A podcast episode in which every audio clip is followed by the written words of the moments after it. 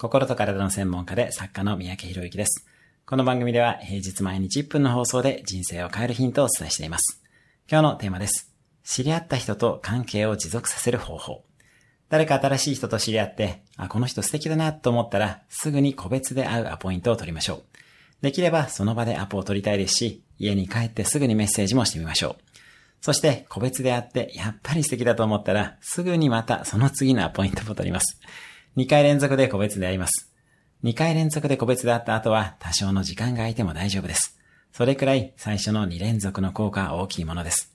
親近感がかなりの間持続します。関係性の初めの印象が濃いものになるからです。素敵な人には連続で会いましょう。今日のおすすめ1分アクションです。しばらく会っていない素敵な友人、知人にメッセージをしてみる。今日も素敵な一日を。